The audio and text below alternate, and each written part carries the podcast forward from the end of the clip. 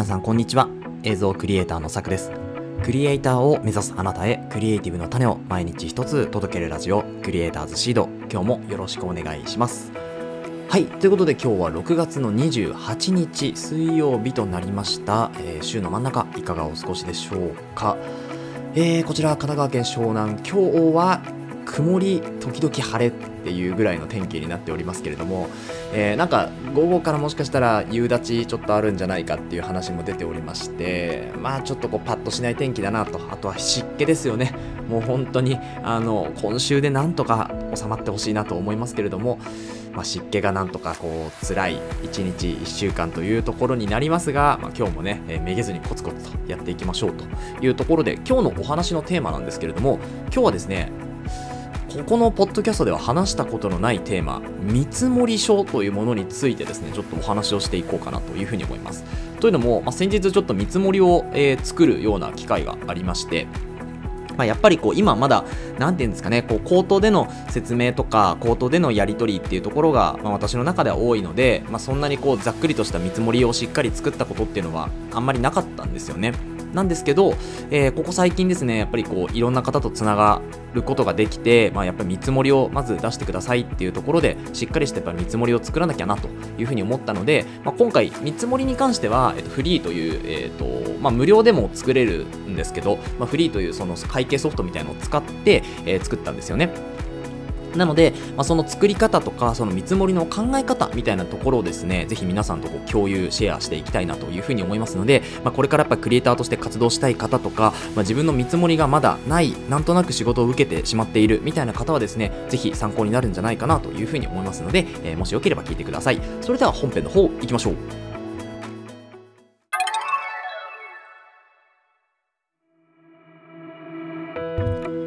ということで本日は見積書を作ってみようということで考え方と作り方っていうところをご説明しようかなというふうに思うんですけれどもこの見積書っていうのがですね結構クリエイターもしくは、ま、クリエイティブな仕事をする上ではかなり細かくする必要があるっていうところをまず1点押さえていただきたいなというふうに思います。もうそれだけで今回このポッドキャストの内容いいかなと思うぐらいなんですけれども例えばデザイナーとか、えーまあ、映像クリエイターとか何でもいいんですけれどもそういう方が見積もりをこう、えー提示提示されたというか見積もり書を作ってくださいと依頼を受けて、え出しますよね。でその時に例えばデザイナーの方でデザイン費いくら終了っていう見積もりを書いてしまってる方は、まあプロだとそんなにいないんじゃないかなというふうに思うんですけれどもでも少なからず少数派ではやっぱりいらっしゃるっていうのは現状なんですよね。デザイン費いくら終了。でこのデザイン費の中に何が含まれているかっていうのを細かく出すのが見積もりっていうものなんですよね。なのでこれは見積もりではないわけですよね。デザイン費いくら映像制作費いくらっていうのは。なので、まあ、ここを見積もりとして考えてしまっている方は今日もうここでポッドキャストを閉じていただいていいのであの次から見積もりの中に例えばデザイン制作費デザイン作った中に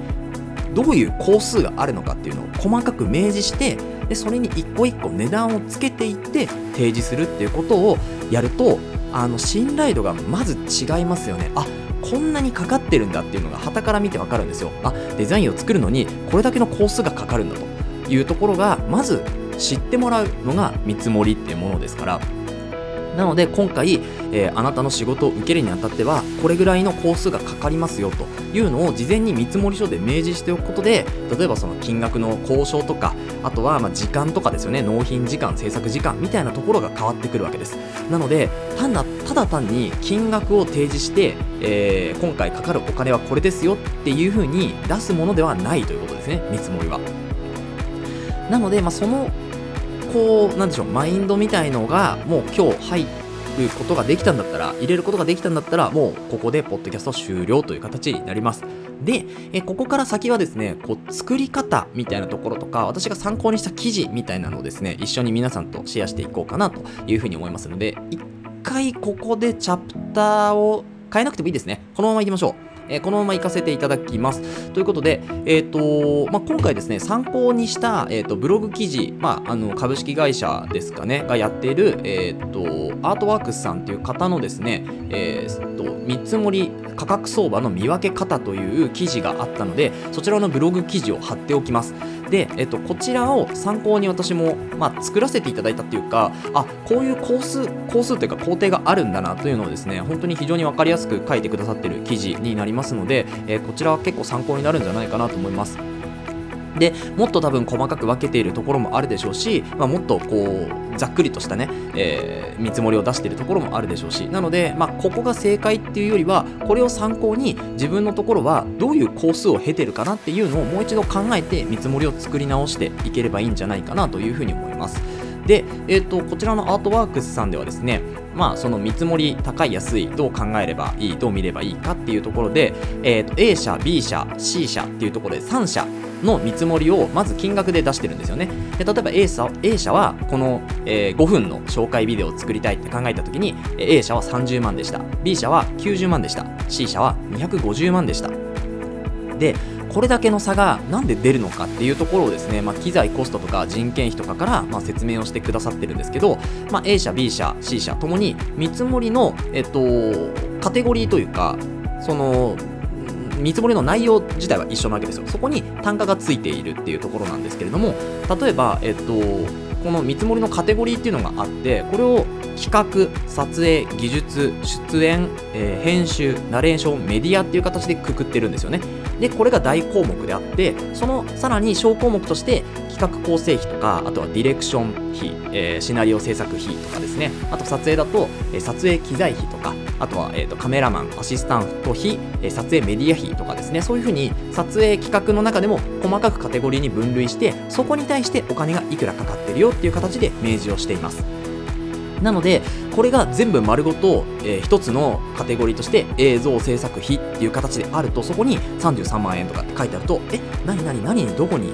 お金がかかってるのっていう形に、えー、まあ、こう受け取り手としてはですね思うわけですよね。なのでここにいくらかかってます。ここにいくらかかってますよっていう形で、えー、明示をしていけるとあここにこんなにかかるのかここ減らせないとか、えー、そういう交渉に持っていくことができますよね。逆にここ増やせないとか、えー、ここもう少し、えお金をかけてもいいかなとか逆にここはちょっと、え経費を削減したいとかっていう形でまあこう何て言うんでしょうね。あのその見積書1枚でいろいろ交渉を、え話し合うことができると。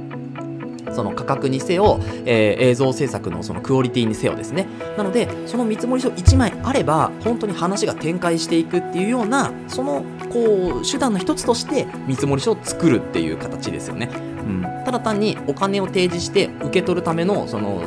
前段階の書類みたいな形で見積もりを捉えていると結構大変なんじゃないかなというふうに思いますのでこの見積書っていうのの、まあ、カテゴリーっていうのをしっかり分けてそこに自分で今できうる、えー、実力を踏まえての単価ですよね。単価を載せていってそれを合算した結果、えー、最終的にはこれぐらいお金がうちでやる分にはかかりますよと。いうような形を提示していくと。でこれができて、まあ、だいぶこうしっかり向こうに伝わればですね、まあ、いいこうクライアントいいクライアントっていう言い方おかしいですけどこうご縁がねつながっていくようなクライアントになるかなというふうに思いますし、まあ、そこではダメだとしてもあここの、えー、企業さんというかここの、まあ、制作者さんはしっかり細かく見積もり書を出してくれるから、えー、どこを削るとかそういう話がしやすいよっていう形に持っていってくれると思うんですよね。なのでこの見積もりっていうのをざっくりではなくてしっかり、えー、細かくうん細かすぎるのもあれですけどでも細かく、えー、工数を自分の工数を見直して出していくっていうのが必要なんじゃないかなというふうに思います。はいであのー、まあ、あとはですねこう細かく見積もりを出していると、まあ、先ほども言いましたけどその予算感がすごく分かりやすいんですよね例えば映像制作費だけで、えー、30万円とかってなって、えー、じゃあこの30万25万にできないかって言われた時にどこを削るんですかっていうのがそのカテゴリー1個だと分かんないんですよね。なんですけど例えばカテゴリー10個とか20個とか分けてあって、えー、それぞれに単価が振ってあってでその場合あじゃあここの機材代をこれ別にあの使うそんなにいいやつ使わなくてもいいからとか、えー、あとは、まあ、スタッフさんでなんとか賄うんでキャストはいらないかなとか、えー、そういう形にこう細かく分けているとここの単価だけは下げてくれとかここを削ってくれっていう形で削るような形になっていくんですよね。あとはもう少し増やしてもここをもう少し増やしてもいいよとか、うん、なのでまあ、細かいその最初に提示した見積もりをより細かく、えー、でしょう自分のこうまあ欲しい額って言ったらおかしいですけどね。自分に見合った額向こうの双方に見合った額っていう形の調整がしやすくなってくるというような、えー、ものがあると思いますから是非この見積もりをですねしっかり皆さんも、えー、作っていただければいいんじゃないかなと思います。であの考え方、まあ、作り方に関してはちょっとこうフリーっていう、まあ、会計ソフトの使い方みたいなところにもなってくるので、まあ、フリーの会計ソフトを使えば、まあ、自然と見積もりのあの順序をねこう経ていけば作れると思いますからそちらの解説っていうのはまた別でポッドキャストを撮ろうかなというふうに思います。とりあえず私は見積書作る場合はあの会計ソフトを使いましたね。無料で登録できるのでフリーっていう、えー、ところで検索していただいてそこからフリーの会計とかなんかいろいろ分類があるんですけど私はフリーの会計で確か登録した気がするのでそちらから、えー、見積書を作っております。で、その見積書のカテゴリーに関しては参考記事っていうところのリンクを貼っておりますので、えっ、ー、と、アートワークスさんですかね、リンクを貼っていますから、そちらから、まあ、少し見てみていただいて、あ、こういう工数っていうのがあるんだと、企画撮影技術出演、えー、編集、ナレーション、メディアっていう形で、まあ、大項目だけでも少しあの参考にしていただけると、すごくいいんじゃないかなと思います。その他の、例えば企画にしても、企画、構成費っていうところで、分けてしまうとかあとはまあディレクター費の中にも、まあ、まあ、ディレクターだと多分そんなに、まあ、1日とか半日とかそこで分けてもいいと思うんですけど、うん、なので、まあ、そういうところで本当に細かくどこまでも細かくはできますけどあんまり細かすぎちゃうとあのなんでしょう見積もりが見え見にくくなっちゃうので見やすく、えー、分かりやすくっていうところを、まあ、最低限としておくと、まあ、そんなに大きくあの細かくね、えー、細かすぎず分けなくてもいいかなって気がしますけど映像制作費っていう1個の大項目だけで見積もりを出すのは、まあ、やめておきましょうというようなお話でした。かがでしたでしょうか？いやなんか本当に自分で作ってみないと分かんないことっていうのは本当にたくさんあるんだなというふうに、まあ、つもり作ってみて思いましたしあとはま映像制作自分で作ってる分にはどういう工数があるかっていうのがまあ、ざっくりとしか分かんないんですけどやっぱりこうやって文字にして、まあ、他の他社さんとかのでもいいので参考にして文字にしてみるとあそういえばこれもやってるこれもやってるこれもやってるなっていう形でいろいろ出てくるんですよね自分でやってることが。なので、まあ、その辺も踏まえてですね、えー、まあ、少しこう細かめに見積もりを作ってみるといいんじゃないでしょうか。はい。ということで長くなりましたが、えー、今回はこの辺りで終わりにしようと思います、えー、この放送ではクリエイターとしての考え方やテクノロジーやガジェットの情報、作業効率を上げるコツ、サイト、ツールなんかを中心に紹介をしております。リスナーさんと一緒に一流クリエイターを目指すラジオを作っていますので、応援いただける方はぜひフォローの方お願いします。また、ラジオの感想や質問は Google フォームでお待ちしておりますので、えー、と、リンクから飛んでみてください。Twitter や Instagram もやっていますので、ぜひ遊びに来てください。それではまた明日お会いしましょう。ご清聴ありがとうございました。